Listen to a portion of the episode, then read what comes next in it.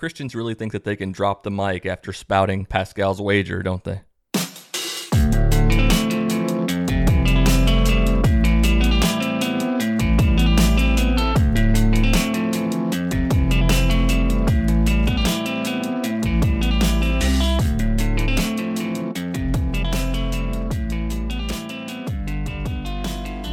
What's up, doubters, skeptics, non believers, and everybody in between? Welcome back to Jesus Unfollower, the podcast. It's your boy Kevin on the mic in the studio, just hanging out. I guess we got another 30 days of quarantine. Oh boy, I don't have enough alcohol for this. I think I'm gonna have to go to the store. So I'm gonna bring my disinfectant wipes and try to stay distant from everybody at the store while I get some booze and macaroni and cheese the bare essentials. All the days are starting to blend together. I can never remember what day of the week it is. I know that's cliche and everybody's sending the memes around like, what day is it? But seriously, I keep forgetting what day it is. Uh, the other day, I sat there and watched a dog video. I, when I first woke up in the morning, I saw some video of a dog being mistreated and I just started crying. So, you know, everything's going great here. Everything's going fine after that video, I started thinking about my own dog that passed away a few months ago and started crying even more. But you know, everything's fine. Everything's great. No worries. Hakuna Matata. I really do think that there's a silver lining to all this, and that's for people who are creative to you know be able to pour all of their time and energy into creative projects. I'm not saying that I'm super creative or anything, but being able to pour more time into the podcast, do some YouTube videos, do stupid TikToks and crap like that it gives an outlet to some of this pent up energy, you know. So if you are creative, make something, do something. I think it, it helps me to feel better. I think it will help you to feel better. If you pour, if you draw, then you know draw. If you make videos, if you sing, if you play guitar, pour your energy into that, and it'll help to make your time be feel a little more productive, and you'll feel more fulfilled. If you're a comedian, put out some funny shit. I've been trying so hard to get a Trump impression down, but I just can't do it. It's so inconsistent. One day it'll sound okay, the next day it'll sound like crap. I just he's got so much good material. I would love to be able to do a Trump impression. We've infected so many people with coronavirus, way more than Obama ever infected in his whole term as president. See, it's fucking terrible. It like trails off into this just god awful impression. And it doesn't even start that strong. So I guess I'll leave it to the professionals, or I'll sit here for the next 30 days and try to get better at that. I'm talking about Pascal's wager today. If you don't know the term, you're probably at least familiar with the method. It's one of the Christians' go to arguments, and it sounds a little bit like this If I live my whole life as a Christian and it turns out that I'm wrong, then I lose nothing. I just die and I'm buried, and that's it. If you live your life as an atheist and you're wrong, then you spend eternity in hell. The problem with this is that there are so many easy counter arguments. The first of which comes to mind to me is what if you have the wrong God? What if you spend your whole life serving Jesus and it turns out that Vishnu is the actual real God?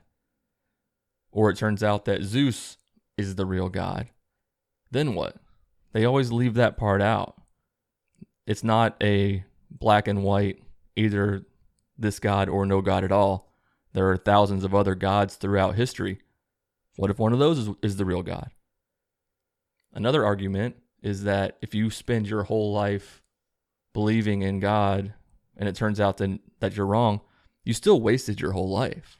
Sure, there might be some parts that are fulfilling and that you feel like you lived your life for a purpose. But ultimately, if you live your entire life worshiping a God that doesn't exist, I'd say that there are some problems with that. You probably lost relationships throughout your life that you would have kept if you didn't believe in God. I know that I've lost some because of differences on religion, both when I was a Christian and now that I'm not a Christian. I've lost relationships on on both sides of that. So it's not like if you believe in God and it turns out that he's not real, then it was no harm, no foul. You were probably pretty shitty to a lot of people while you were here. You were probably extra judgmental on those that you didn't side with. If you thought people are living a life of sin, if you don't agree with gay marriage and so you don't even have any gay friends because you don't even want to open that door. Is it really a fulfilling life? I remember the first time that I heard Pascal's wager. I was probably 18 years old or so. And I was in the truck with this guy that I went to church with. I don't know what we were doing, probably going to witness to somebody at the outlet mall because that's what we did. And he was just baffled by how people could not believe. And we sat there in his truck and he said, It's really quite easy, man. If you believe in God and you're wrong, then nothing happens. But if you don't believe and it turns out that God's real, and you're going to burn in hell forever. And I didn't really piece it together, the logical absurdity of it all, but really, I just kind of went along with it like, yeah, you're right, you know? If we die, then we've lost nothing. I actually just recently started up a TikTok account and I saw somebody post it there.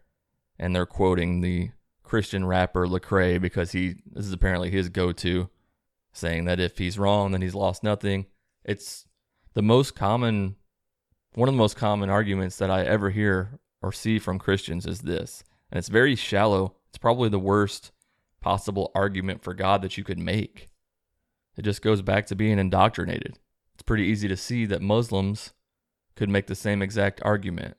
Hindus could make the same exact argument. Any religion that's ever existed could make the same exact argument. You know, if they have, if their religion has a hell and you end up going there if you don't believe, they can make the same argument as Christians are when they use Pascal's wager.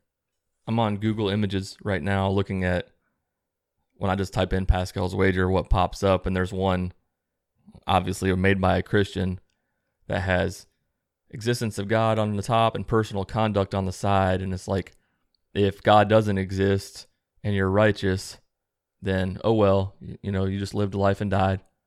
If he doesn't exist and you're sinful, then you just had fun for your, for the short term it says, short term. So you just had fun for your whole life and then die. If God does exist and you're righteous, then whew, it says. Like, yay, I made it to heaven. And if he exists and you're wrong, then damn, and it's eternal, eternal damnation. So it's funny because they look at life as being short term, when in reality, it's all we got. That's the problem. To me, with Christianity, like they have these eternity as their goal.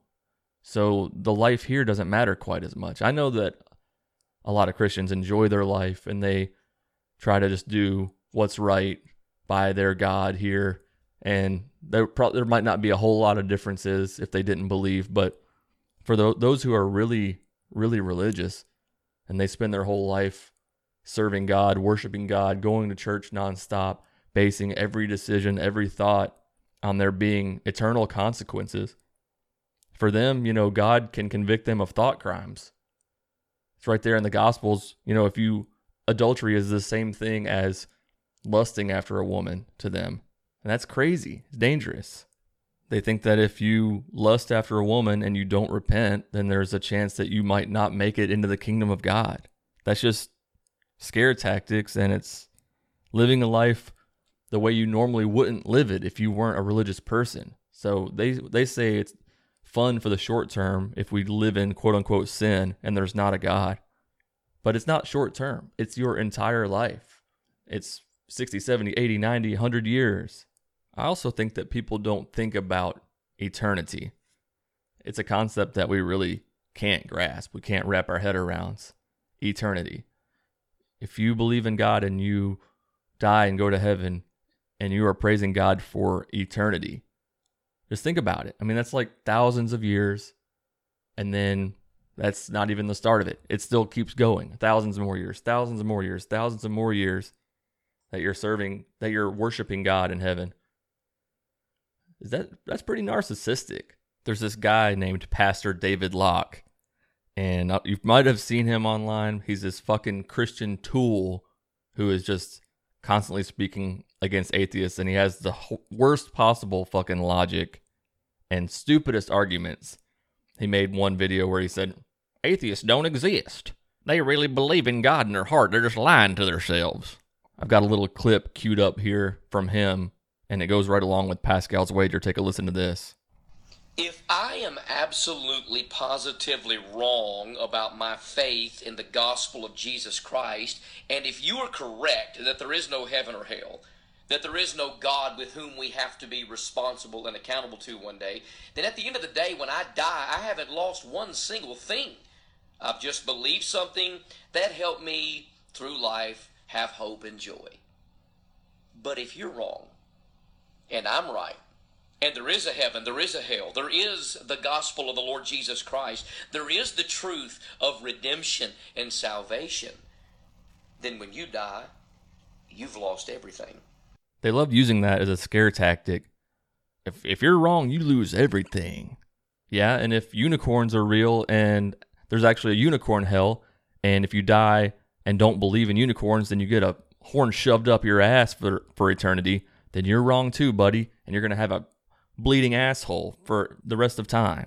These kind of hypotheticals are just really stupid. Today's shitty Bible verse comes from Leviticus 26, starting with verse 27.